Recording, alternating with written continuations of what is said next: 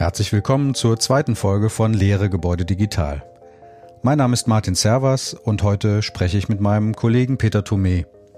Er wird uns von seinen Anfängen erzählen nach dem Studium in Aachen bis hin zu seiner jetzigen Tätigkeit einer Professur zur Entwicklung des ländlichen Raums an der Hochschule Koblenz. Heute im Gespräch Peter Thomé, ein Kollege von mir aus der Fachrichtung Architektur, wenn ich es mal so umschreiben darf. Wir sind ja ein Fachbereich ähm, seit einigen Jahren. Ich müsste jetzt lügen, ich glaube, das war sogar vor meiner Zeit. Bestimmt ähm, schon seit 15 Jahren, ja. 10 oder 15 oder 20 Jahre. Ja, genau. Ähm, was mich irgendwie direkt auch zu der, zu der Frage führt oder der Bitte, ähm, dass du dich kurz vorstellst. Du bist ja schon ja, deutlich länger hier tätig in verschiedenen Positionen, wenn ich mich recht erinnere, äh, dass du kurz dich gerade selber vorstellst. Ja, vielen Dank für die Einladung. Peter Thomé ist mein Name. Ich bin in der Fachrichtung Architektur Professor für Strategien ländlicher Raum. Das ist ein neues Lehrgebiet und jetzt fange ich einfach mal von hinten an, weil das ist jetzt die letzte Position. Ähm, die ich inne habe, war vorher, äh, habe ein Jahr Vertretungsprofessur an der Hochschule in Bochum für Entwerfen und Baukonstruktion gemacht und bin aber schon lange Zeit hier in der Hochschule in Koblenz als wissenschaftlicher Mitarbeiter gewesen für das Fach Baukonstruktion mit Professor Simon zusammen. Relativ zeitnah nach meinem Studium, also ich habe in Aachen Architektur studiert und bin danach eine Weile in Holland gewesen, habe da gearbeitet als Wettbewerbsarchitekt und dann in Koblenz gelandet und habe so die Hochschule jetzt seit einigen Jahrzehnten, nämlich fast zwei Jahrzehnte, schon kennengelernt. Mhm.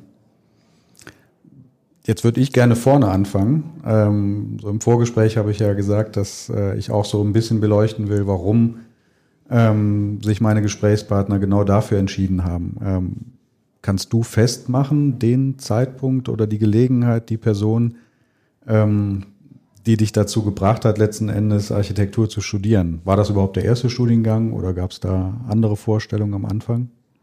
Also das war schon der erste Studiengang Architektur. Wann ich mich dafür interessiert habe, das kann ich gar nicht so genau definieren. Also man sagt ja gerne, das fängt so mit dem Lego-Spielen an. Also ich habe schon immer gerne mit Bausteinen oder Lego-Steinen gespielt. Das ist vielleicht so, ne, also was zu entwickeln und das zu verändern, das hat mir schon immer so sehr gelegen. Wann aber der Zeitpunkt kam, dass ich mich für die Architektur als Studiengang interessiert habe, das kann ich gar nicht so genau sagen. Also es hängt sicherlich damit äh, zusammen, dass man so ein bisschen mitbekommt, was so das nähere Umfeld macht und was es im näheren Umfeld auch gibt, welche Berufsinteressen es da gibt. Und das hat mich letztendlich dann zur Architektur geführt. Hm. Also das Bauen schon, das hat mich immer interessiert. Also ich habe da schon ganz gerne als Kind und Jugendlicher äh, so mir Konzepte überlegt und die versucht auch manuell umzusetzen, ne? egal mit was es jetzt ist. Äh, es kon konnten auch ganz einfach Kartons sein. Also ich kann mich erinnern, dass ich auch mal ganz gern so Modelle oder sowas gebaut habe, die jetzt noch keinen Anspruch hatten, aber die einfach Raum umgesetzt haben. Und das hat mich dann zur Architektur gebracht. Mhm. Das heißt, in der Familie gab es selber so keinen, keinen Bezug, keinen ne? direkten Bezug mhm. oder Vorbild oder, oder sonst was. Ähm, hat sich das Bild dann davon bestätigt während des Studiens, Studiums oder ähm, hattest du eigentlich gar keine konkreten Vorstellungen? War das ähm, mehr so offen für alles und neugierig für alles? Naja, dass man äh, Häuser baut, das äh, weiß man, glaube ich, schon. Egal, wie groß jetzt die Häuser sind. Das kann ja ein, ein Familienhaus sein oder ein Haus, ein Wohnhaus sein. Das kann aber auch ein Museum sein. Also all das, was wir im Umfeld um uns herum wahrnehmen, unsere gebaute Umwelt, die kann man sich ja ansehen. Und dann begreift man auch, dass es verschiedene Nutzungen gibt. Das weiß man eigentlich schon vor dem Studium. Dann weiß man auch, dass Stadt sich aus einzelnen Häusern zusammensetzt. Das sind keine Erkenntnisse, die man im Studium erst erlangt, mhm. wenn man sich für den Studiengang interessiert. Aber dass das Berufsfeld nachher also mit ähm, anderen Dingen natürlich noch gespickt wird, das lernt man erst kennen. Ne? Also dass es technisch konstruktive Voraussetzungen gibt, um ein Haus zu erstellen, äh, das lernt man intensiver kennen, wenn man im Studium ist. Dass dieser Entwurfsprozess oder sich für Raum oder Freiraum zu interessieren und den zu, zusammenzusetzen und zu beleben, mit einer Nutzung für den Menschen zu beleben, das habe ich erst, glaube ich, intensiver im Studium natürlich kennengelernt, als ich mir die Frage gestellt habe, warum macht man denn welche Aufgabe zu welchem Zweck? Beziehungsweise ich mir die nicht gestellt habe, sondern meine Professoren die gestellt haben. Mhm. Ja. Wie viele wart ihr da in Aachen? Also wir haben 250 ungefähr angefangen. Mhm. Ja, ich kann gar nicht sagen, mit wie viel wir da geendet haben, weil das ist, habe ich als Student zumindest nicht so erfasst. Das sind immer mhm. so, so Phasen gewesen, wo einige Leute absolviert haben und nicht so die ganze Kohorte oder das ganze Semester. Das war zu der Zeit noch, also Mitte der 90er Jahre, ein bisschen anders gewesen. Mhm. Wann hast du angefangen zu studieren? 1991 91, und habe ja. bis 1997 studiert. Also das heißt, das ganze Thema ähm, Computer war da eigentlich am Entstehen. Oder ja, war, nee, das war schon. Ja, da bin ich also mitten reingerutscht. Ne? Mhm. Also wir haben schon noch mit Hand gezeichnet, ganz am Anfang oder viel, bis zum Ende noch viel mit der Hand gezeichnet. Aber wir haben alle schon CAD gelernt und äh, sind mit dem Computer ganz normal umgegangen. Aber es war ja auch so eine Art Umbruchzeit, was das mhm. angeht. Ähm, erinnerst du da noch ähm, widersprüchliche oder entgegengesetzte Tendenzen an der Hochschule? Weil ich frage auch in dem Hinblick darauf, dass wir jetzt vielleicht ja auch in so einer Art ähm, Wandel stecken, ähm, was die Digitalisierung vielleicht angeht oder Digitalität. Ähm, Ob es damals auch schon so ja, Konflikte gab, so irgendwie Computer ist äh, irgendwie geht wieder weg oder ich kann jetzt nur noch gerade Linien zeichnen und nicht mehr die, die gebogenen. Das war, glaube ich, mal so eine, äh, eine Aussage, die da am Anfang kam. Also ich habe das als Student gar nicht so wahrgenommen. Das war ein Handwerkszeug, das kam ganz, ganz natürlich dazu und äh, ich habe die Diskussion nicht mitbekommen. Ne? Also mhm. werden sich sicherlich einige Professoren darüber unterhalten haben, ob das jetzt ein Mittel der Zukunft ist oder nicht, aber ich als Student habe das nicht wahrgenommen. Mhm. Es war ein zusätzliches Hilfsmittel für mich, Dinge darzustellen, die ich sonst nicht darstellen konnte und das ja, war so das, wie ich das wahrgenommen habe, dass das in den Berufsalltag auch ganz, also sukzessiv und ganz natürlich dazu kam. Das habe ich auch als Student schon in den Büros, mhm. wo ich nebenbei gearbeitet habe, wahrgenommen. Aber diese Riesendiskussionen sind mir jetzt nicht so bewusst, dass man sagt, na ja, gut, jetzt befinden wir uns an der Schwelle zu einem digitalen Zeitalter. Das war damals vielleicht auch gar nicht so absehbar, weil es ja wirklich nur nee. das, nur das Werkzeug genau. war, was ja irgendwie äh, auch Dinge vereinfachte, aber sag mal, Internet war da ja definitiv noch nicht so in dem Umfang vorhanden. Ähm, gab es denn während des Studiums ähm, bei dir persönlich ähm, mal den Punkt, dass du das hinterfragt hast? Also, dass du gesagt hast, ob das jetzt doch das Richtige ist oder hat dich das immer mehr gepackt? Je konkreter das wurde, umso, umso zielsicherer oder sicherer war es, das Richtige zu tun.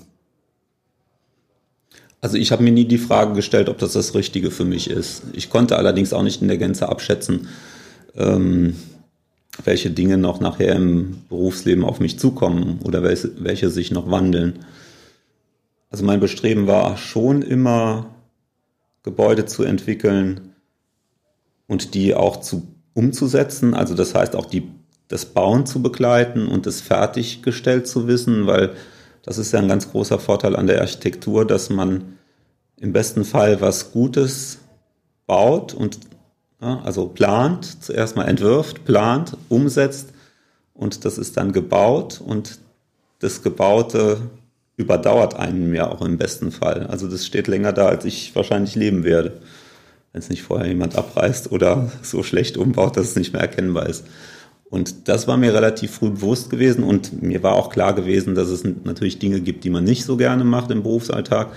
Also äh, wer mahnt schon zum zigsten Mal den Handwerker gerne an, ne? wer löst schon die Probleme von anderen gerne. Aber das Ergebnis hat, äh, war für mich immer überzeugend. Das ist was da, was mich und diejenigen, die es erstellt haben, überdauert. Würdest du rückblickend sagen, dass, oder habt ihr anders gefragt, habt ihr äh, während des Studiums ähm, auch einen Einblick erhalten in die spätere Berufstätigkeit? Ähm, wenn ja, in, in welcher Form? Und dritte Frage sozusagen, hat das übereinander gepasst aus deiner eigenen Erfahrung? War das das richtige Bild, was da vermittelt wurde oder war es irgendwo ein, eingeengt? Also das Bild in der Architektur wird schon so vermittelt, dass man als Generalist für den Überblick über alles behalten muss als Architekt.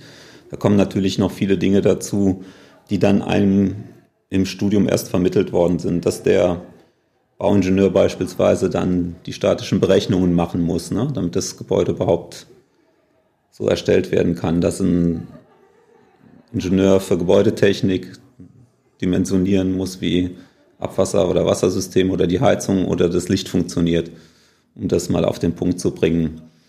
Ähm, die Schnittstellen wurden einem nicht so beigebracht. Also man wurde, man ist nicht damit konfrontiert worden, eine andere Disziplin halt kennenzulernen, um herauszufinden, wie findet denn das tägliche Arbeiten und der Umgang, wie findet die Sprache statt. Also wenn ich von gewissen Dingen spreche, dann spricht vielleicht eine andere Profession von was anderem oder sieht es anders. Das wurde einem nicht vermittelt, aber es wurde einem schon vermittelt, dass die, die generalistische Ausbildung dazu dient, jemanden zu bilden, der in der Lage ist, Häuser zu entwerfen, zu planen und umzusetzen. Hm. Es war auch schon relativ schnell klar, dass es äh, Architekten gibt, die dann eher im Wettbewerb, also in den entwurfsrelevanten Fächern landen. Es war aber auch schon relativ klar, dass es äh, Leute gibt, die für die Umsetzung dann zuständig sind mhm. als Architekt. Und im besten Fall beides, aber das hängt natürlich von der Größe der Bauaufgabe mhm. ab.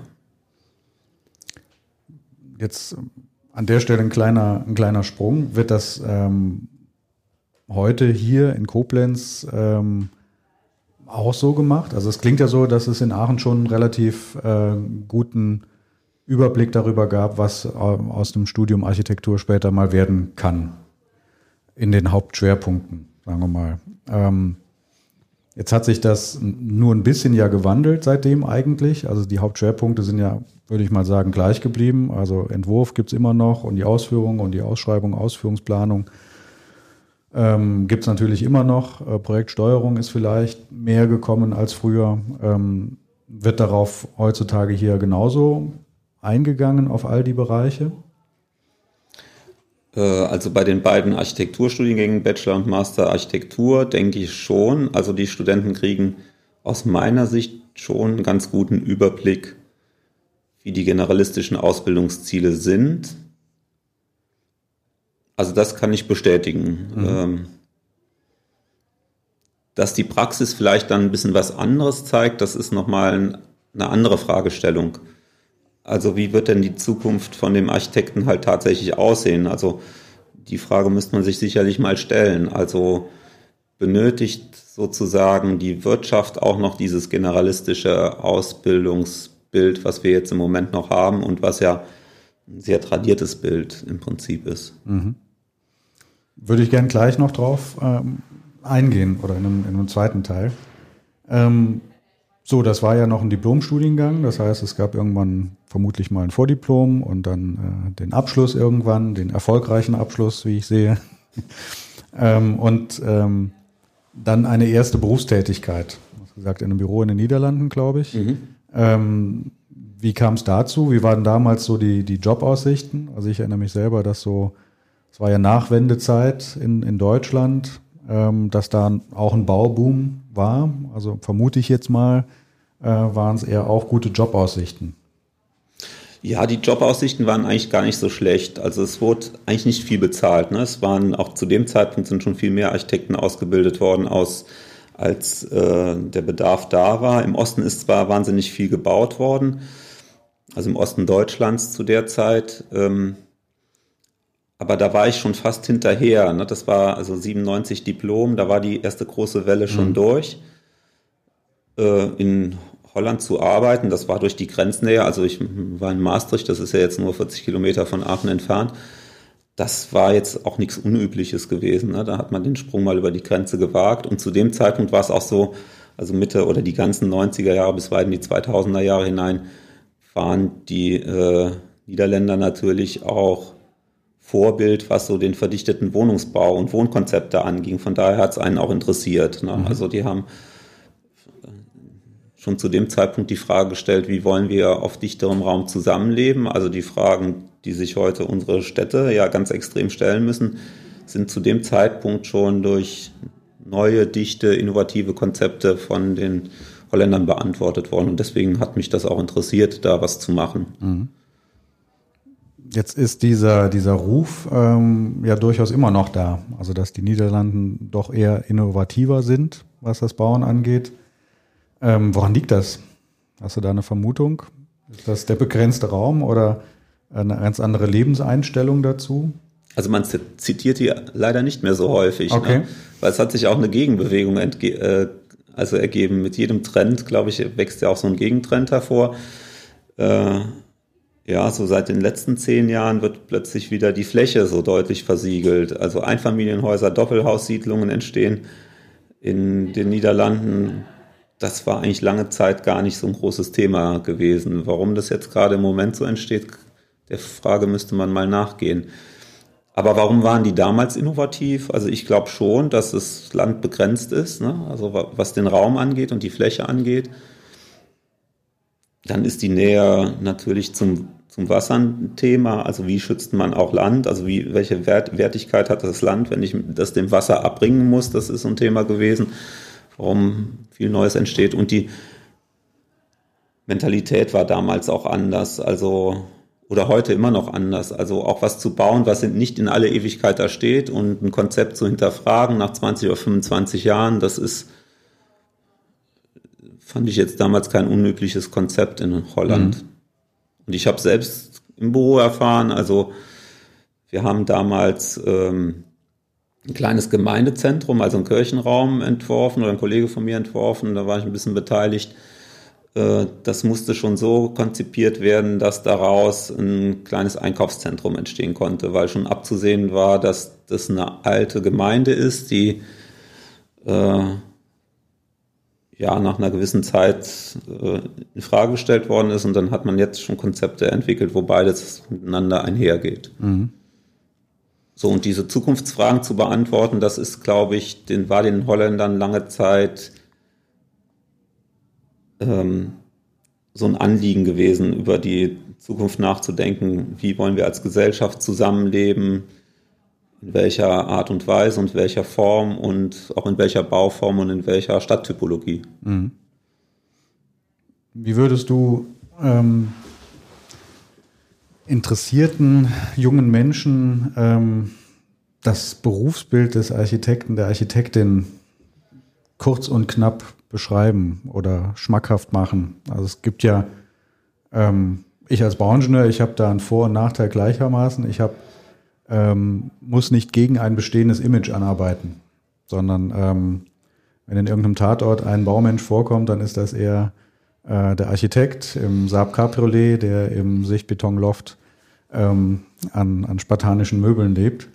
Ähm, das heißt, ich muss ja nicht gegen dieses Image anarbeiten, sondern ich kann quasi äh, relativ frisch Leute aufklären, was Bauingenieurwesen sein könnte.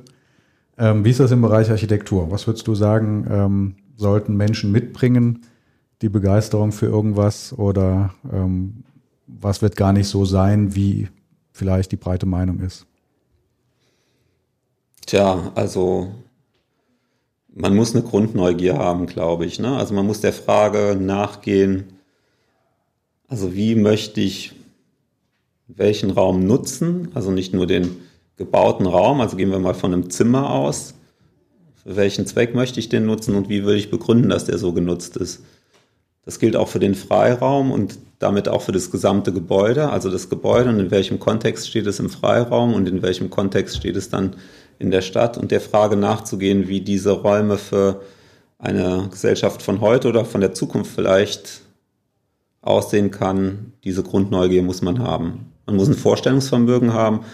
Man muss sich vorstellen können, wie ein Raum oder ein Gebäude aussieht, wie eine Stadt aussieht. Und man muss, naja, äh, die, also nicht nur äh, das Gebäude entwerfen, sondern auch eine Vorstellung haben, wie Dinge zusammengesetzt sind, damit sie nachher gut funktionieren. Und dann sind wir bei der Konstruktion. Mhm. Also was konstruieren können, das muss einem auch liegen, Dinge zusammenzusetzen und alles dafür zu tun, dass die Fachdisziplinen zusammenkommen mit den Dingen, die einem nicht so zu eigen sind. Mhm. Welche ähm, persönlichen Eigenschaften, Neugierde habe ich jetzt mitbekommen, ähm, müssen da vorhanden sein, gestärkt werden vielleicht bei den Menschen? Was, was zeichnet eine gute Architektin in den Punkten aus? Neugierde alleine? Neugierde ähm, alleine nicht. Reicht ja noch nicht so ganz.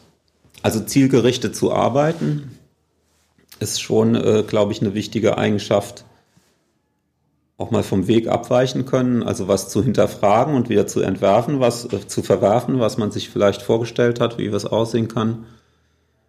Ähm, Geduld muss man haben, weil naja, jeder Bauherr kann funktioniert unterschiedlich, kann auch seine Meinung ändern.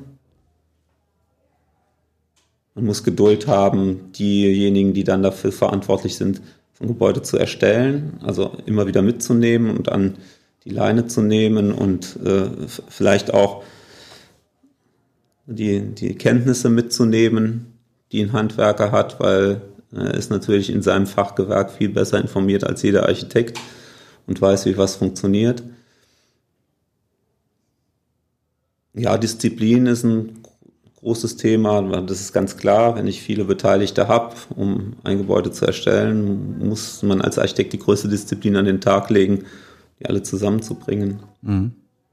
Kreativität ist äh, ganz klar beim Entwerfen. Das vergisst man so die, die, also eine Vorstellung von, äh, von einem Raum, einer Form mhm. zu entwickeln. Also das auch schon im Kopf entwickeln zu können, das ist äh, wichtige Voraussetzung. Mhm. Also ein Bild, Bild zu, äh, zu entwickeln. Dementsprechend sollte äh, ein Studiengang das ja irgendwie auch aufgreifen. Oder eine Ausbildung, wenn man es jetzt mal als, als Ausbildung äh, bezeichnet oder fasst. Ähm, wo fange ich denn da deiner Meinung nach sinnvollerweise an? Fange ich äh, bei den Details an oder fange ich beim Großen an?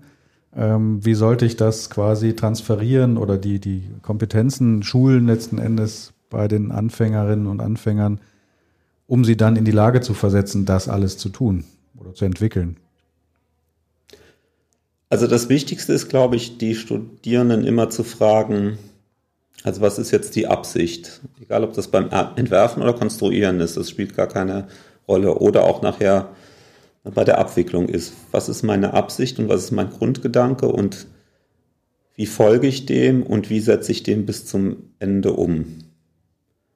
Wo ich da anfange, das spielt zuerst mal keine Rolle. Ich kann mich natürlich mit einem Raum auseinandersetzen, ich kann mich mit einem ganzen Gebäude, aber ich kann mich auch zum Beispiel nur mit dem Mauerwerk auseinandersetzen oder wie das Fenster ans Mauerwerk anschließt. Wichtig ist halt eben, dass die gestaltprägenden Elemente formuliert werden und die, die äh, Formulierung auch dann immer wieder überprüft wird und die Mittel, die man einsetzt, ne, egal ob das eine Zeichnung ist oder ein Modell ist oder eine dreidimensionale Animation die muss immer diesen gestaltgebenden Maßnahmen, die man formuliert hat, untergeordnet werden und überprüft werden. Mhm. Jetzt kann ich das ja nicht alleine tun. Also nur bis zu einem gewissen Punkt kann ich das alleine tun. Ähm, das heißt, die, die Zusammenarbeit mit Fachdisziplinen, die das ja dann ähm, noch konkreter fassen müssen oder mir Informationen geben müssen als Architekt, ähm, diese Abhängigkeit ist ja da oder die gegenseitige Abhängigkeit. Ich muss ähm, die Leitlinien bestimmen und kriege dafür eine detaillierte Information, muss das wieder einbauen. Also dieses Ping-Pong, dieser iterative Prozess. Ähm, wird sich der wandeln? Wird das so bleiben? Also auf der einen Seite ähm, habe ich ja schon in der kurzen Berufstätigkeit erlebt, dass Gebäude durchaus komplexer werden, ähm, technisch komplexer werden ist es dann überhaupt noch zumutbar oder noch zu ergänzen, ähm, wenn ich äh, weiß äh, und als Gutachterin, Gutachter tätig bin, äh, wer immer mit am Tisch sitzt sozusagen, ist ja der planende Architekt. Das heißt, äh, ich muss da ja ein, ein universelles Wissen unterstellen, äh, wenn die Urteile so fallen, wie sie fallen. Ist das überhaupt noch leistbar durch diese eine Person oder ein Büro, dass ich wirklich alle Fäden noch zusammenknoten kann? Oder war das eigentlich nie leistbar und ich habe immer Kompromisse gemacht? Ja, also ich glaube, das war immer leistbar gewesen, ähm, weil das gab es ja zu früheren Zeiten schon. Ne? Regeln und Normen haben sich auch zu früheren Zeiten schon geändert und es sind Dinge dazugekommen, die äh, vielleicht dazu geführt haben, dass man das Bauen als komplexer empfunden hat. Aber der Kern der Aufgabe ist ja immer gleich geblieben, einen Raum zu schaffen und der Raum wird von Menschen benutzt und mehrere Räume setzen sich dann zu einem Gebäude zusammen. Natürlich sind die technischen Anforderungen deutlich höher geworden. Es sind auch ne, Fragen, welche Baustoffe wir verwenden. Ne, die werden ja gerade im Moment wieder gestellt. Ich spreche auf das Thema äh, ja, die Betrachtung von Baustoffen hinsichtlich ihrer Nachhaltigkeit und nicht nur ihrer Dämmeigenschaft, sondern was stellen wir da überhaupt her, für welchen Zweck und wie lange ist es von Dauer. Ähm, aber ich habe ja eben schon mal genannt, wichtig ist, ein, eine Leitlinie vorzugeben und die Leitlinie in der äh, Gruppe zu diskutieren, die aus unterschiedlichen ähm, Fachthemen sich zusammensetzt. Das muss wie immer wieder der Zielsetzung untergeordnet werden. Da spielen natürlich ganz viele Faktoren eine Rolle. Also die nach dem Energieverbrauch, die nach den Kosten beispielsweise, die nach den Unwägbarkeiten, die jetzt derzeit der Markt zum Beispiel hergibt, also Baukosten, die ja explodieren weil es zu wenig Facharbeiter auch gibt, die das aus, ausführen können. Das muss man, glaube ich, irgendwie zusammenfassen und immer betrachten und unter dem Aspekt betrachten, welches Ziel verfolge ich. Und ob ich dann hundertprozentiger Experte sein kann als Architekt, sicherlich nicht, aber ich muss zumindest äh, überblicken, an welcher Stelle welches Argument relevant ist, um eine Entscheidung herbeizuführen. Mhm. Jetzt muss ich das ja auch noch dem Bauherrn, Bauherrn transportieren, aber letzten Endes entscheidet der ja oder diejenigen entscheiden ja dann, was gemacht wird, äh, weil sie das Geld letzten Endes haben. Mhm. Ähm, inwiefern spielt das eine Rolle bei der Auswahl ähm, des Bauherrn? Jetzt mal andersrum formuliert. Also ich kriege eine Projektanfrage als Architekt. Ähm, stellt sich da überhaupt die Frage, kann ich, passe ich überhaupt zu dem Bauherrn? Weil ich stelle es mir schwer vor, wenn ich, wenn ich Vorstellungen habe, generelle Vorstellungen habe, ähm, die ähm, von denen des Bauherrn irgendwie sehr weit abweichen? Oder kann ich, kann ich das immer aufnehmen? Weil der Bauherr ist ja eigentlich, liegt ja noch in der Hierarchie eigentlich über mir, verfügt aber ja nicht über die soziologischen, gesellschaftlichen ähm, oder ästhetischen Hintergründe, die ich letzten Endes mitbringe. Gibt es da Konflikte? Da gibt es sicherlich Konflikte. Für den äh, Bauherrn ist ja immer relevant, dass er ein gewisses Budget hat und innerhalb dieses Budgets muss, äh, muss er halt, ähm, erwartet er vom Architekten, dass das Gebäude realisiert wird. Also von daher ist die Verantwortlichkeit schon äh, da, äh, dem Bauherrn das, das zu dem Geld zu bieten, was er erwartet. Nun hatte ich immer das Glück, dass ich Bauherren hatte, die zumindest ähm, also Wert auf Gestaltung gelegt haben und äh, auch um den Wert dessen wussten. Aber natürlich spielen die Faktoren Finanzen eine große Rolle. Es spielen auch die Faktoren meines Erachtens nach der Nachhaltigkeit, also wie lange kann ein Gebäude das auch leisten, wozu es halt hergestellt ist, eine Rolle. Es sind immer die Sachen diskutiert worden, wie sieht eine Hülle aus und wie ist eine, eine Hülle vorstellbar, wie passt sie in den Kontext und was muss sie leisten. Hält sie 15 Jahre, 20 oder 25 oder 50 Jahre? die Fragen sind schon relevant für den Bauherrn. Und ich bin noch nie, nie in die, die, Verlegenheit gekommen, dass ich einen Bauherrn hatte, der dem das völlig egal war. Also mhm. der gesagt hat, ich will es so günstig wie möglich haben mit der höchsten Ausnutzung. Verschieben sich denn da die Gewichtungen momentan? Also ich will da jetzt nichts vorweggeben sozusagen, aber wenn man die Diskussionen oder die Themen verfolgt, auch ähm, den Biodiversitätsbericht Anfang letzter Woche kam er, glaube ich, raus. Ähm, dann braucht man ja nicht allzu viel Fantasie, um da Zusammenhänge zum Bauwesen festzustellen. Verschiebt sich das auch schon in der Praxis beim Bauherrn oder ist es immer noch äh, Kosten, Rentabilität äh, an, an Platz eins oder verschiebt sich das gerade? Ja, derzeit ist es noch so, dass Kosten und Rendite die ausschlaggebenden Faktoren in, äh, also meines Erachtens nach in dem allergrößten Teil der Bauvorhaben sind. Das ist aber natürlich auch dadurch geprägt, dass ähm, dass die Industrie ja auch vorgibt, was verwendet werden muss. Also wenn wir mal an das Thema Wärmedämmung denken, dann ist das ja ein maßgeblich von der Industrie vorgegebenes Thema. Also es sind Baustoffe entwickelt worden, die eine bessere Wärmedämmung leisten und das sind Faktoren, die dann in die Energieeinsparverordnung eingeflossen sind, meiner Meinung nach. Aber dass wir überwiegend Baustoffe dann verwenden, die äh, vielleicht für, un für unsere Umwelt dauerhaft nicht so gut sind, obwohl sie Energie sparen, das hat nie jemand überprüft. Die Frage müssen wir uns aber derzeit stellen. Also ich nehme mal das Beispiel, wir haben ein Dämmverbundsystem aus Polystyrol. Da ist zwar der Gedanke reizvoll, das recyceln zu können, aber es gibt leider noch keine, obwohl es den Baustoff schon lange Zeit gibt, keine Recyclingverfahren für diese Baustoffe, wenn sie denn dann mal wieder abgebaut werden müssen. Und dann sind wir bei dem Thema des nachhaltigen Bauens natürlich wieder. Wir können auch alle, oder es ist ja Jahrhunderte oder Jahrtausende lang sind natürliche Baustoffe verwendet worden. Die hat aber im Moment keiner mehr auf dem Schirm. Wir verlieren auch in der Tradition Fügungsprinzipien beispielsweise wie Holz, verbindungsfrei, äh, also nur durch äh, Holzverbindungen zusammengefügt werden kann. Wir verlieren auch das Wissen darum, wie Fenster beispielsweise handwerklich hergestellt werden kann, weil das heute auch kaum mehr ein Schreiner macht. Und ähm, Da sind, spielen jetzt, glaube ich, in der gesellschaftlichen Diskussion stark diese Themen eine Rolle. Das hängt sicherlich auch damit zusammen, dass äh, die Themen wesentlich aktueller sind, als sich die Wirtschaft das überhaupt vorstellen konnte oder die Gesellschaft vorstellen konnte. Aber die, äh, also ich glaube, die Baubranche hat darauf noch gar nicht reagiert. Mhm. Obwohl ja seit Jahrzehnten ähm, schon auch drüber gesprochen wird und äh, seit mehreren Jahren ja kaum ein Fachheft ohne, ohne einen, mindestens einen Leitartikel zu dem Thema auskommt. Ob es jetzt, äh, was auch immer Nachhaltigkeit dann im Einzelnen bedeutet, aber irgendein Artikel dazu ist eigentlich immer drin.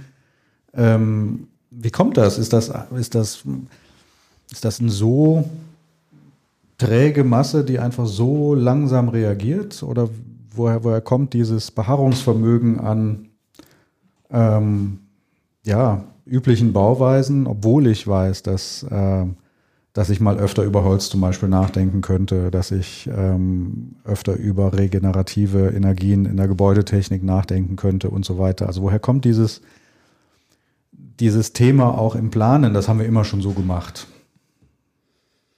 Naja, die, das ist in den Planendisziplinen vermutlich genauso wie als wenn ich einkaufen gehe. Ne? Wenn ich in den Supermarkt gehe und soll mich äh, soll mich dafür entscheiden, äh, nehme ich die Biotomate, die nicht verpackt ist, oder die sechs äh, Tomaten, die verpackt sind, die dann einen Euro günstiger sind. Dann greift die Masse der Leute auf die günstigeren Tomaten zurück, obwohl sie weiß, dass die nicht so gut hergestellt sind und noch Verpackungsmüll generieren.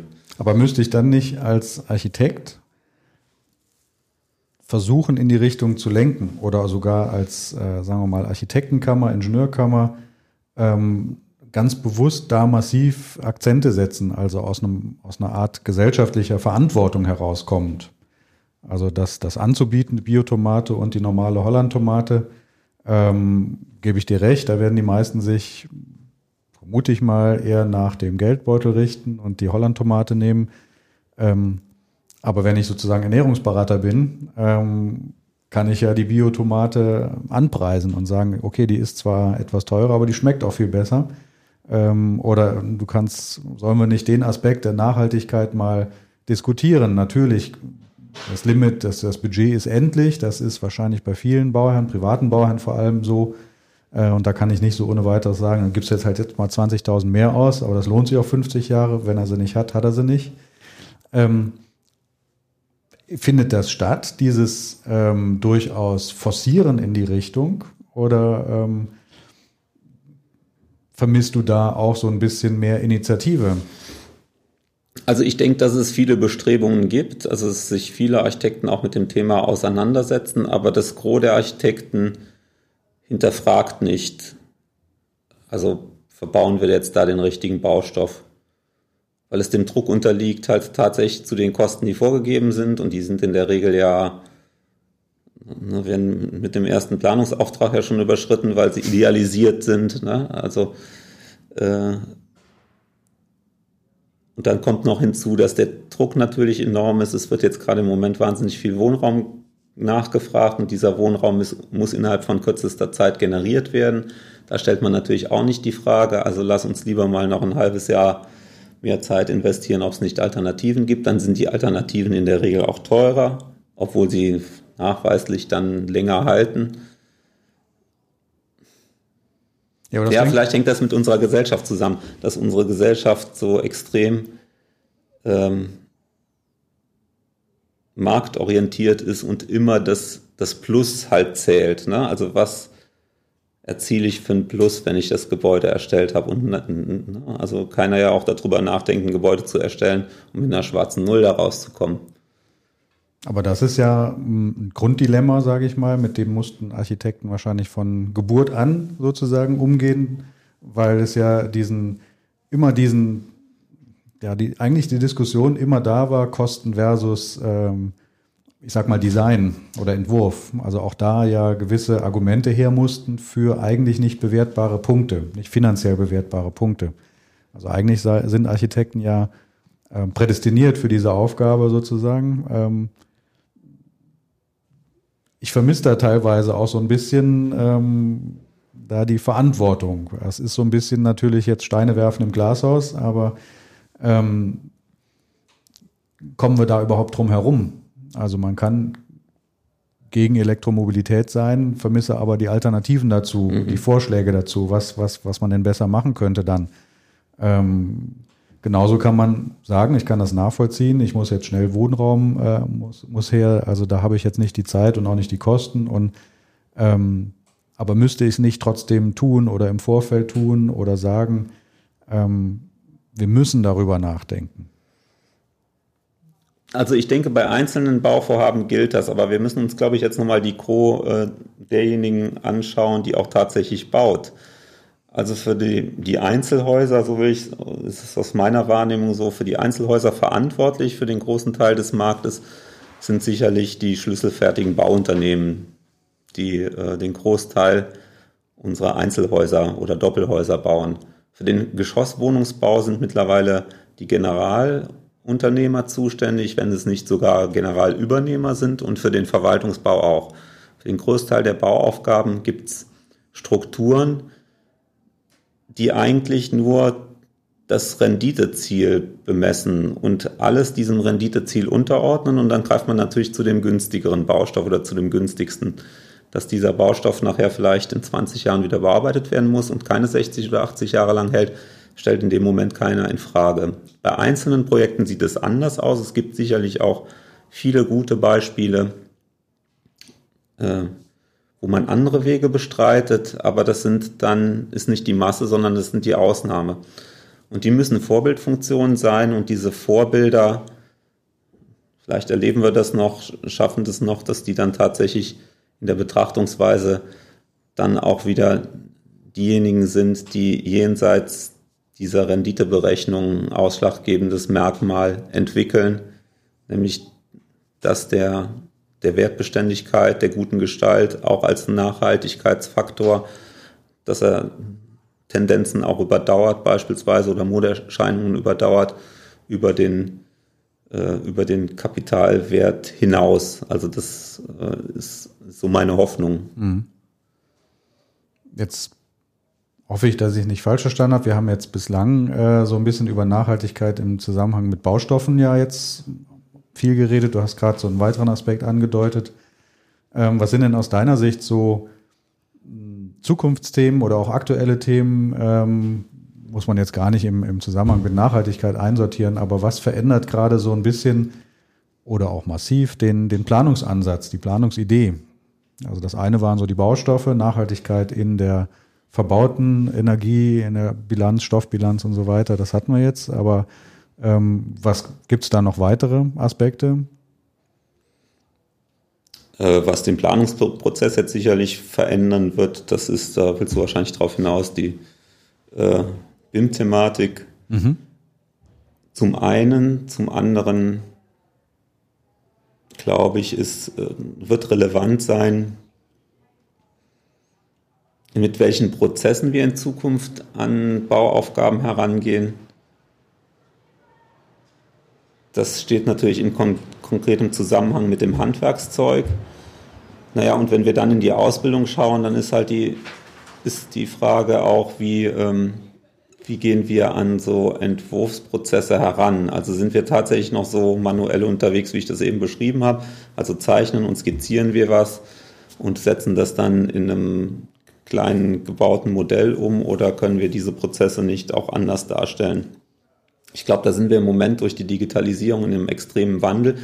Also fürs Bauen ganz speziell werden sich jetzt andere Prozesse ergeben, in der Gesellschaft ja auch. Also alle digitalen Entwicklungen nehmen Einfluss auf unser gesellschaftliches Zusammenleben. Also wer hätte sich vor 15 Jahren noch gedacht, dass man sozusagen sein halbes Büro im Smartphone mitnehmen kann und äh, also jederzeit von jedem Ort, solange man Empfang hat, äh, kommunizieren kann.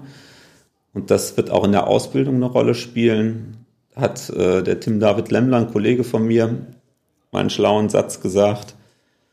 Ähm, das, was wir als herkömmlich kennen, also Bauzeichnungen mit Grundrisse, Schnitte und Ansichten darzustellen, das war bislang immer nur ein technisches Hilfsmittel, um die dreidimensionale Wirklichkeit darzustellen.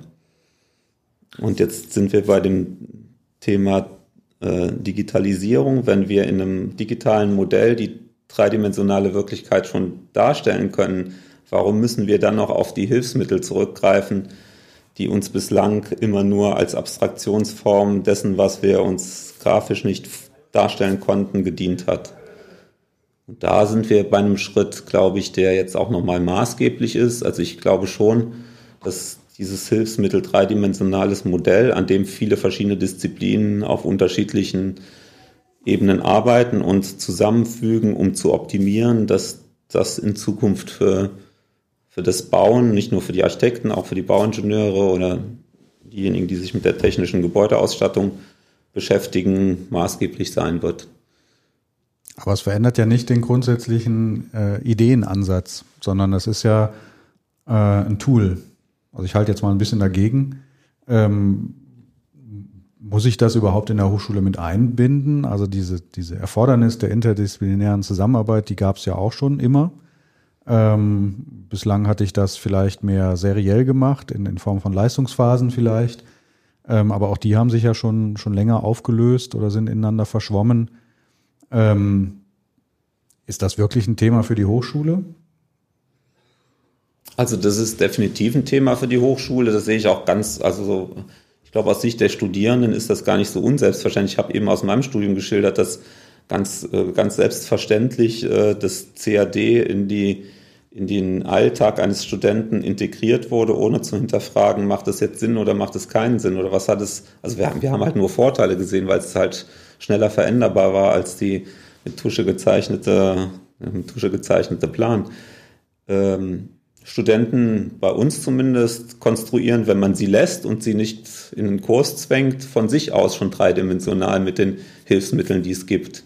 Hm. Die bekommen natürlich keine perfekten Zeichnungen daraus im ersten Semester, aber sie versuchen schon, also digital das, was sie sich vorstellen, nachzubauen im digitalen Modell.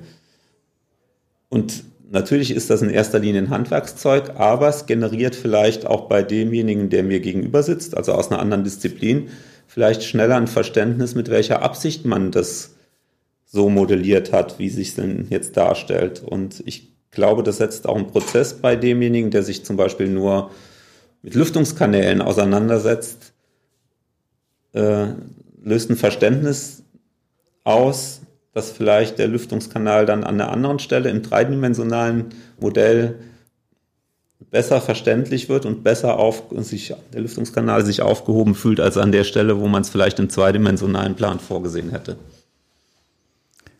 Ändern sich dadurch auch Berufsbilder, deiner Meinung nach? Weil es ist, ähm, ich baue an einem Projekt, an einem virtuellen Projekt, an einem virtuellen Bauwerk ähm, in den gleichen Fachdisziplinen weiter oder, oder entsteht da was Neues? Wo sind so die Benefits aus deiner Sicht? Ja, die, die Frage ist ja, ob die Berufsbilder tatsächlich noch so scharf abgegrenzt sind, wie wir das kennen. Also verschwimmen nicht schon die Berufsbilder an sich. Also der Architekt, der vielleicht mal, äh, ne, der die der sein Studium begonnen hat und viel über Entwurfsprozesse gelernt hat, ist vielleicht nachher nur im Baumanagement oder in der Bauabwicklung zuständig oder macht nur Ausschreibungen. Ja, genauso äh, kann es dem Bauingenieur gehen, der sich mit Statik beschäftigt hat und dann nur äh, später in der in der Projektentwicklung oder in der Prozesssteuerung tätig ist. Also äh, da denke ich sowieso, dass wir nicht genau das, die abgegrenzten Berufsbilder haben. Wir haben zwar abgegrenzte Abschlüsse, aber wie sich, und da sind wir ja nicht die einzigen bei den Bauingenieurwesen, bei Bauingenieurwesen und bei den Architekten, das ist in anderen Disziplinen auch so. Viele Berufsbilder zeigen das ja auch, dass mit der also dass man in seinem Leben vielleicht auch nochmal andere Schritte geht als das, was man ursprünglich gelernt hat. Und da denke ich, werden sich die Berufsbilder und Anforderungen an die Arbeitswelt auch in Zukunft ändern, dass man nicht mehr explizit sagen kann, ich bin für ein Berufsbild ausgebildet und gehe dem bis an mein Lebensende nach. Ist das denn nicht schon ein falscher Ansatz, dass man sagt, ich bin für ein Berufsbild überhaupt ausgebildet? Kann ich das überhaupt? Also konnte ich jemals mit einem Abschluss quasi schon sagen, ich bin jetzt befähigt, das zu tun? Naja, ich habe eine, Grundausbildung, ich hab eine Grundausbildung genossen und kann das dann in der Praxis nachher vertiefen. Also so ist das beim Arzt ja auch. Ne? Der Arzt hat eine Grundausbildung genossen und äh, wird sich dann in äh, seiner Assistenzzeit in irgendeine Richtung vertiefen. Genauso wird das der Jurist machen oder der Betriebswissenschaftler. Nur bei den Architekten, bei den Bauingenieuren hat man vorausgesetzt, dass man tatsächlich als Architekt dann arbeitet oder als Bauingenieur, ohne äh, zu bedenken, dass es eine Vielfalt, Vielzahl an Tätigkeiten gibt, denen man sich später widmen kann und die sich auch aus der Berufspraxis nachher heraus ergeben. Das ist ja ein gewisses Problem durchaus. Ne? Also je breiter sozusagen das, das Tätigkeitsfeld, das Spielfeld wird, ähm, muss ich ja eine Entscheidung treffen. Entweder ich behandle nur einen Ausschnitt, jetzt aus Hochschulsicht gesagt oder aus Schulsicht. Ähm, oder ich gehe in die Breite, dafür kann ich nicht so tief werden oder tief reinsteigen, weil die Zeit endlich ist. Die ist ja vorgegeben mit zehn Semestern fürs Masterstudium. Ähm, wenn das jetzt noch breiter wird und ich würde dir da völlig recht geben, dass, dass äh, die, die Fluktuation auch äh, in andere Disziplinen rein eher zunehmen wird, meiner Meinung nach. Ähm, kann ich doch, muss ich doch eigentlich darauf auch reagieren, ohne jetzt selber zu wissen, genau wie. Welche, also ich habe manchmal so die Idee, dass ich äh, ähm, jetzt fürs Bauingenieurwesen gesprochen, mir immer die Frage stellen muss, oder eine Idee wäre zu sagen, was kann ich mir selber aneignen später? Irgendeine neue Norm. Muss ich mir sowieso angucken, muss ich mir sowieso aneignen. Ähm, muss ich das dann in der Hochschule überhaupt in der Tiefe behandeln oder nicht? Oder welche, welche übergeordnete Fähigkeit muss ich erwerben, damit ich das später tun kann? Wird das nicht immer bedeutender? Also meiner Auffassung nach ist es äh, sowieso nicht originäre Aufgabe äh, der Hochschule, reines Wissen zu vermitteln. Also es geht ja darum, dass wir äh, Kompetenzen bei jungen Leuten entwickeln, die in der Lage sind, Fragestellungen nachher zu beantworten oder Problemstellungen zu bearbeiten, egal aus welcher Disziplin die Problemstellung oder Fragestellung kommt. Das Wissen kann ich mir ohnehin äh, aneignen, wenn ich das möchte, auch über mein Studium hinaus. Und das eine Beispiel ist die Norm, ne, die sich ja ändern kann. Also wie, wie sinnhaft ist es, eine Norm bis ins Detail zu wissen, obwohl sie vielleicht in ein paar Jahren schon keine Relevanz mehr hat.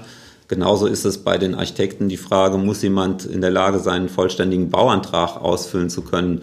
Natürlich muss er das nicht, weil das kann er sich, das ist erstens mal von Bundesland zu Bundesland unterschiedlich und zweitens mal kann man sich das auch durch das Tun nachher in der Praxis aneignen. Ähm, man muss um Zusammenhänge wissen, also man muss zusammen, Zusammenhänge äh, kennen und auch einschätzen und einsortieren können. Und dann sind wir schnell natürlich bei der Fragestellung, bilden wir kompetenzorientiert aus, vertiefen wir halt Fähigkeiten, die ein Student aus seinem Grundinteresse mitbringt, so dass sie nachher ausgeprägter sind,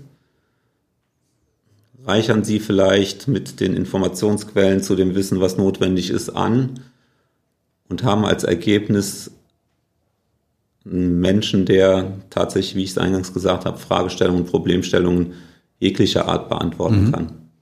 Also Probleme lösen in einer immer komplexer werdenden Welt, könnte man dem so die Überschrift geben. Ähm, müsste ich dann nicht konsequenterweise zusammen ausbilden? Bauingenieurwesen, Architektur, weil dann habe ich ja Problem, gemeinsames Problem lösen im jeweiligen Feld. Also ich will jetzt nicht aus den äh, Bauingenieuren äh, gestalterische Entwerfer machen und aus den Architektinnen und Architekten auch nicht die Tragwerksplaner. Aber es wäre doch eigentlich die Konsequenz dessen, wenn ich sage, ich muss die Zusammenhänge kennen. Ich muss äh, in einem Team, das ergänze ich noch, äh, unterstelle ich dir mal, also in einem Team das Problem lösen. Ich werde es nicht alleine können äh, weil es immer komplexer wird, müsste das dann nicht dazu führen, dass ich das auch in der Hochschule entsprechend schon gemeinsam übe in bestimmten Bereichen? Also ich denke, dass es schon sinnvoll wäre, in gewissen Bereichen schon Kompetenzen zu vermitteln, ohne dass ich mich da festlegen muss. Also nehmen wir mal das äh, Thema Baustoffkunde, das ist ja ein beliebtes. Also die Baustoffkunde äh, ist für den Architekten relevant und für den Bauingenieur auch relevant. Und der äh, Mauerwerksstein, der unterscheidet sich ja weder in dem einen Studiengang äh, durch seine Eigenschaften anders als wie in einem anderen Studiengang. So, das sind meines Erachtens nach Fragestellungen, die kann ich von beiden beantworten. Und dann gibt's natürlich, und äh, da könnte man ja auch mal drüber nachdenken, und nicht die, die grundständigen Fächer gemeinsam lehrt und dann die speziellen Fächer, wo sich der eine eher geeignet fühlt als der andere, dann in der Vertiefung anders lehrt. Aber da müsste man, da müssen sich die Köpfe ändern, also oder die Gedanken ändern, dass es eine vollkommene Unterschiedlichkeit zwischen den Disziplinen halt tatsächlich gibt.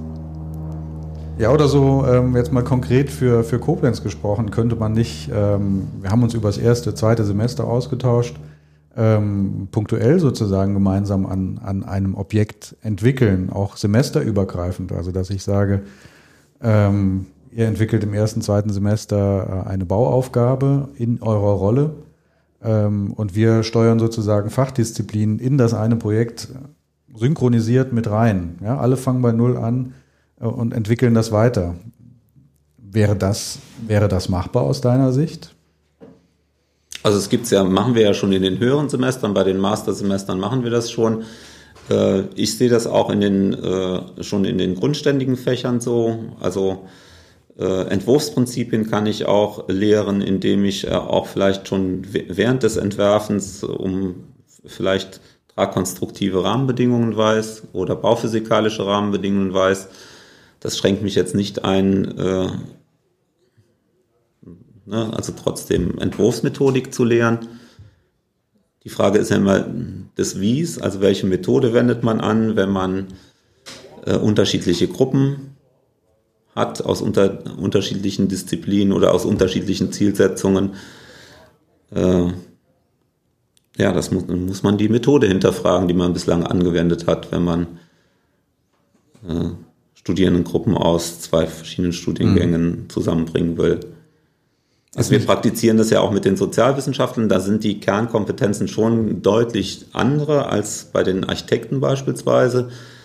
Und trotzdem kriegen wir das Feedback, dass es äh, sinnvoll ist, sich mit der anderen Disziplin und auch dem anderen Vorgehen auseinanderzusetzen, weil man für die eigene Arbeit Dinge mitnimmt, die man sonst vielleicht nicht kennengelernt hätte. Sind wir eigentlich äh, bei deiner aktuellen Tätigkeit, wenn ich die richtig mit Leben fülle, ohne jetzt im Detail zu wissen, was, was du da wirklich machst. Also, vielleicht erzählst du da kurz, ähm, was da die Idee dahinter ist. Ja, das Lehrgebiet Strategien ländlicher Raum hat sich ja aus der, aus der Innovationsprofessur heraus ergeben. Und wir haben halt festgestellt, dass Fragestellungen, die insbesondere den ländlichen Raum betreffen, zwar schon aus jeder Disziplin einzeln betrachtet werden können, aber es ganz enorme Schnittstellen gibt. Und die Schnittstellen, die kann man äh, ne, eigentlich nur lösen, indem man um die Vorgehensweisen der anderen Disziplinen weiß. Also nehmen wir mal ein Beispiel. Äh, also die, die, die Veränderungen in der, in der durch die Digitalisierung verändert auch die Arbeitswelt. Bei der Arbeitswelt ist es so, dass man vielleicht in manchen, manchen Fachgebieten auch nicht mehr unbedingt abhängig von seinem Arbeitsplatz ist, sondern vielleicht auch von zu Hause arbeiten kann.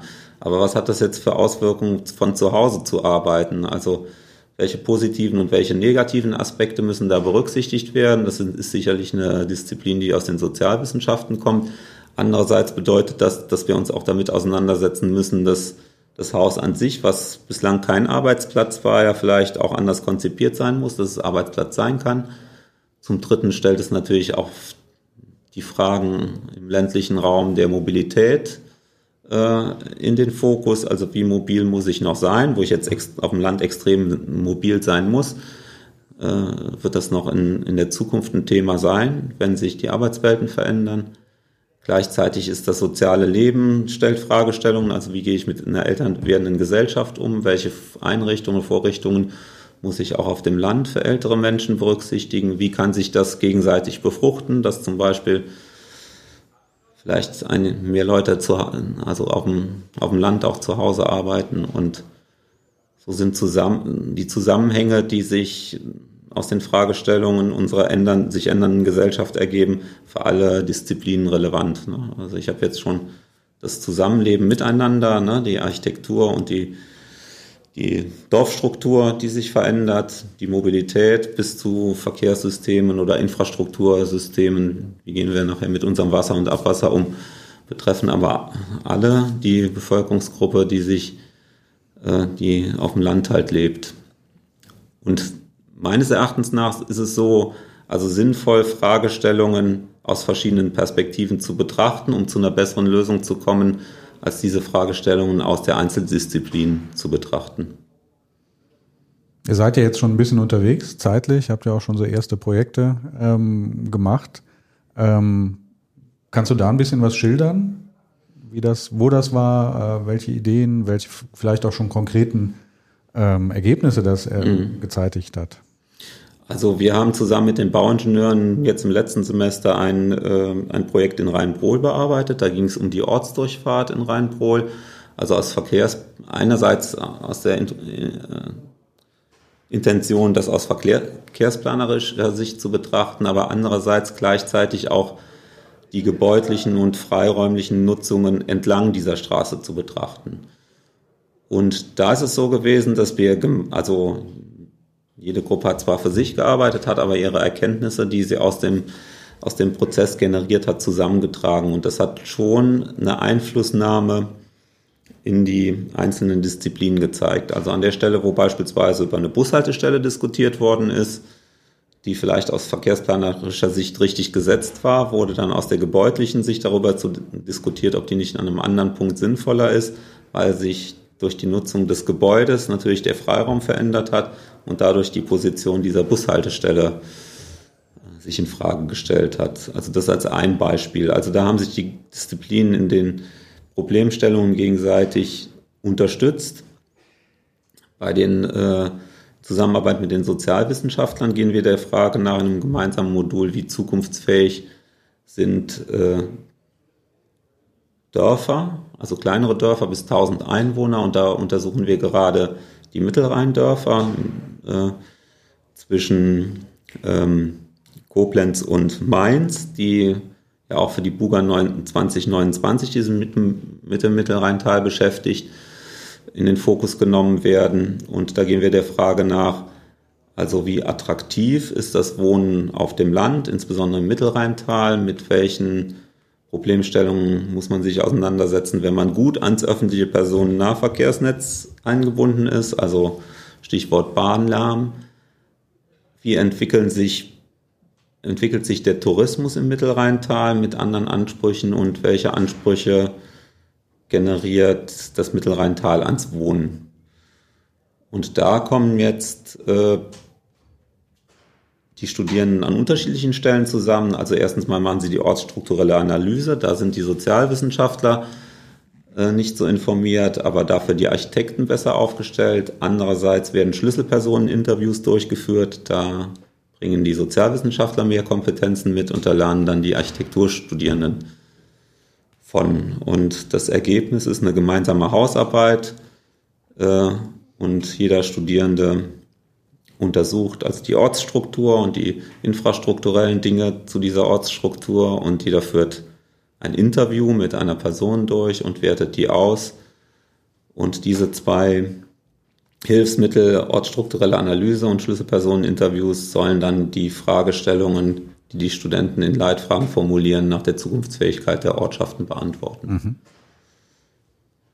Also wir haben festgestellt, dass äh, der Mehrwert für jede studierende Gruppe da ist, die andere Disziplin in ihrer Arbeitsweise kennenzulernen und dass sich auch die Fragestellungen verändern, wenn man aus zwei unterschiedlichen Disziplinen an eine Aufgabe herangeht. Und alleine die Änderung der Fragestellung bewirkt schon, dass man die Methode zur Beantwortung dieser Fragestellung auch differenzierter wählt. Mhm.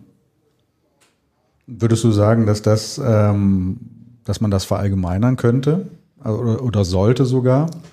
Ähm, also dieses wirklich an die, in die Schnittstellen gehen oder die Schnittstellen sogar suchen oder aufmachen, wo es vielleicht noch gar keine im üblichen Bauprozess gibt. Also das Thema ähm, Soziologie zum Beispiel ist ja eher ein Randthema, wenn ich es jetzt ähm, noch aus meiner Zeit andenke. Ähm, würde sich das lohnen, als, als Nische für Koblenz zum Beispiel, für die Hochschule, dass man das äh, überträgt auf den, ich sag mal, normalen Studiengang? Also ich spreche jetzt mal aus der äh, verkehrsplanerischen Sicht. Ne? Jetzt, jetzt, nehme ich mal die Rolle des, äh, des Verkehrsplaners für Koblenz ein, weil in Koblenz haben wir ja gerade das im Moment das Problem, dass heiß diskutiert wird, welche Mobilitätskonzepte in Zukunft tragfähig sind, wenn zum gleichen Zeitpunkt äh, drei Brücken ausfallen. Äh, natürlich macht es Sinn, die Fragestellung anders zu formulieren. Also nicht nur eine Straße in einem Dorf oder in der Stadt danach zu dimensionieren, wie viel Autoverkehr auf dieser Straße ist und äh, äh kann ich die Richtlinie nicht zitieren, müsste ich eigentlich wissen, nach welcher Richtlinie dann die Straße bemessen wird aufgrund der, äh, der Anzahl des Autoverkehrs, sondern die Frage zu stellen, werden wir in Zukunft denn tatsächlich noch diesen äh, diesen Autoverkehr bedienen müssen, sondern sehen Mobilitätskonzepte in 20 Jahren vielleicht nicht anders aus und müssen wir uns nicht überlegen, ne, welche Funktion dann insbesondere so eine innerörtliche oder innerstädtische Straße dann tatsächlich übernimmt. Ist sie, so wie wir es jetzt in Koblenz kennen, beispielsweise für den ruhenden Verkehr, nämlich die ganzen Stellplätze der Anwohner und für den fahrenden Verkehr, insbesondere derjenigen, die äh, ihr Haus verlassen oder ihren einpendeln nach Koblenz, um ihren Arbeitsplatz zu erreichen. Ist das die Funktion eigentlich der Straße, wie wir sie jetzt derzeit kennen? Und muss die nach diesen Funktionen neu ausgebaut werden? Oder müssen wir nicht die Frage stellen, also was wird denn in 25 Jahren die äh, Straße der, des Innerortes oder der Stadt für eine Funktion haben? Und ist die nicht jenseits des individuellen Autoverkehrs? Und die Fragestellung kann auch, kann weder der Architekt alleine beantworten, noch kann die der Bauingenieur oder der Verkehrsplaner alleine beantworten, noch kann die der Soziologe alleine beantworten, weil es immer eine Mischung aus den drei Funktionen geben wird. Wie die Gewichtung der unterschiedlichen Funktionen sein kann, das müssen wir gemeinsam entwickeln und Szenarien entwickeln, um diese Fragestellung zu beantworten. Aber muss ich das nicht immer? Müsste ich das nicht immer? Also, dass ich mich immer was du ganz am Anfang sagtest, immer hinterfragen und, und mir die Frage stellen, welche Aufgabe habe ich zu lösen, ob das jetzt im Bereich Wärmeschutz ist ähm, oder im Bereich, ähm, nehmen wir mal Städtebau, einen ganz anderen Maßstab, äh, muss ich nicht immer in die Zukunft gucken, weil ich ja die Realität, die Umwelt errichte, die mal ganz kurz gegriffen 20 Jahre, 30 Jahre da stehen wird. Also eigentlich muss ich es doch immer, oder? Eigentlich muss man immer entwickeln, wie sich die Gesellschaft entwickelt. Also aus jeder Disziplin heraus. Mhm. Das ist jetzt nicht nur bei den Architekten, die ein Gebäude äh, für heute oder für die Zukunft. Ne? Also nehmen wir mal das Beispiel Schule. Vielleicht sehen unsere Lehrmethoden in der Schule anders aus als der derzeitige noch überwiegende Frontalunterricht. Räume sind für Frontalunterricht ausgerichtet. Müssen wir jetzt nicht schon Räume generieren, die nicht mehr für Frontalunterricht ausgerichtet sind? Als auch für, für die Stadt also nimmt, übernimmt die Stadt oder das Dorf, ne, ist es ein reiner Wohnort oder ist es ein Dienstleistungsort oder ist es ein produzierender Ort? Welche Funktion übernimmt er in der Zukunft?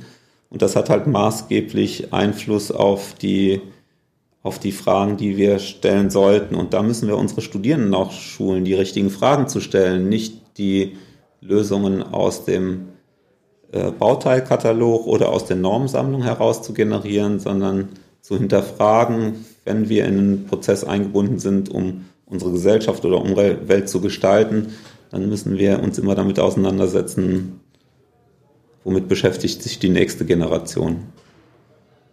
Im Übrigen ist das auch für die Lehre relevant, womit beschäftigt sich die nächste Generation. Wenn ich nicht weiß, äh, womit sich die unsere jetzigen Studierenden im ersten Semester beschäftigen, dann kann ich auch nicht die richtige Methode wählen. Auch da würde ich dir recht geben. Ähm, vielleicht so gegen Ende hin jetzt, also sind jetzt äh, eine gute Stunde unterwegs hier. Ähm, wenn wir das alles mal einsammeln, ähm, die Gedanken, ähm, die vielen Konjunktive, die wir gesagt haben, eigentlich müssten wir, eigentlich könnten wir, sollten wir nicht dieses und jenes, ähm, und du entwickelst mal so einen Blick in die Zukunft für, für die Hochschule hier oder auch fürs Berufsbild oder für beides. Ähm, in welche Richtung wird es gehen? Also das ist, ist natürlich 20 Jahre in die Zukunft. Guckt kein Mensch, äh, also kann kein Mensch gucken, man kann dann nur philosophieren und mutmaßen natürlich, aber ähm, ja, wo geht's hin? Hm. Also ich nehme so wahr, dass die Grenzen immer mehr verschwinden werden, weil die Anforderungen, die an junge Studierende gestellt werden, auch verschwimmen. Also man kann gar nicht so genau abgrenzen, naja, was muss ich wissen, welche Fähigkeit muss ich entwickeln und welche Kompetenz muss ich entwickeln. Ich glaube, dass das in einer zunehmenden Dienstleistungsgesellschaft auch verschwimmen wird. Man muss die Fertigkeit nicht mehr genau kennen, um zu beurteilen, ob der Prozess, der dahinter steht, der richtige ist. Und ich kann mir vorstellen, dass die Grenzen innerhalb der Disziplinen nochmal deutlicher verschwimmen, insbesondere zwischen Architektur und Bauingenieurwesen ähm, aber auch zu anderen Disziplinen, die uns jetzt, für, die jetzt vielleicht noch gar keine Relevanz haben, ne? zum Beispiel zu, zu Inhalten bei den äh, Maschinenbauern oder bei den Betriebswissenschaftlern oder bei den Sozialwissenschaftlern. Die Schwierigkeit in Zukunft wird sein, herauszufinden in den einzelnen Studiengängen, was möchten wir denn jetzt an Fähigkeiten vermitteln und an Kompetenzen vermitteln und welche, welches Wissen ist dafür notwendig. Das wird ein längerer Prozess sein, das aufzudröseln und äh, zu sagen, manche Dinge, die können wir doch gemeinsam besser und aus unterschiedlicher Blickrichtung besser, als wie wenn wir das jeder für sich machen. Und es führt sogar bei dem Studenten dazu, dass er einen Mehrwert für sich generiert, weil er auch aus verschiedenen Perspektiven seine Meinung bilden kann. Und mhm. letztendlich ist unsere Kernaufgabe auch, äh, junge Leute heranzubilden, die eine Haltung entwickeln und die eine Meinung entwickeln, um an, am Ende ihres Studiums äh, befähigt sind, diese Haltung weiterzuentwickeln. Mhm. Was würdest du jungen Menschen mit auf den Weg geben? Das ist natürlich jetzt die Rubrik äh, gut gemeinte Ratschläge. Äh, aber was würdest du so, wenn du vor Berufs-, äh, nee, Quatsch, vor Studienanfängern stehst oder Schul-, Abschließern, sagen wir mal, ähm, die kurz vorm Studium stehen, was würdest du denen mit auf den Weg geben? Also grundsätzlich offen zu sein und ihre Neugier beizubehalten und nicht aufgrund, weil sie sich jetzt für ein Berufsbild entschieden haben, nicht auch äh, zu schauen, was passiert rechts und links von mir.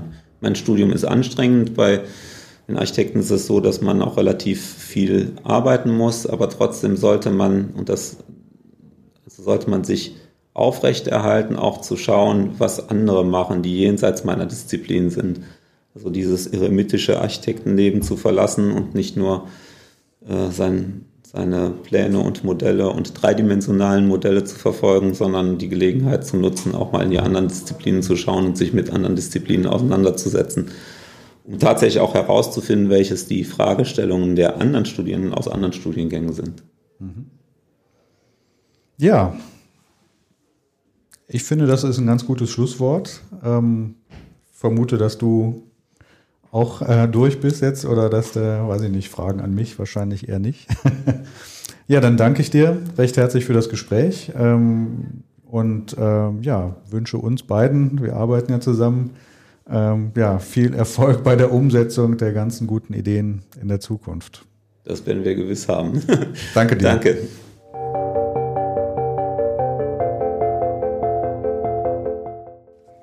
Das war das Gespräch mit Peter Thome. Ich hoffe, es hat gefallen. Wie immer gilt natürlich Lob, Kritik und Anmerkungen, Rückfragen etc. gerne bitte über die Kommentare oder per E-Mail. Und das nächste Gespräch steht auch schon an. Ich werde mit drei Lehrerinnen und Lehrern des Berufskollegs in Aachen sprechen. Alle haben das nicht von Anfang an studiert und haben nicht darauf abgezielt, das jemals zu sein in ihrem Leben. Und ich möchte hier wissen, wie kam es dazu? Wie kam es vom Bauingenieurstudiengang hin zum Berufsschullehrer? Es würde mich freuen, auch da wieder zahlreiche Hörerinnen und Hörer zu begrüßen und wünsche bis dahin eine schöne Zeit.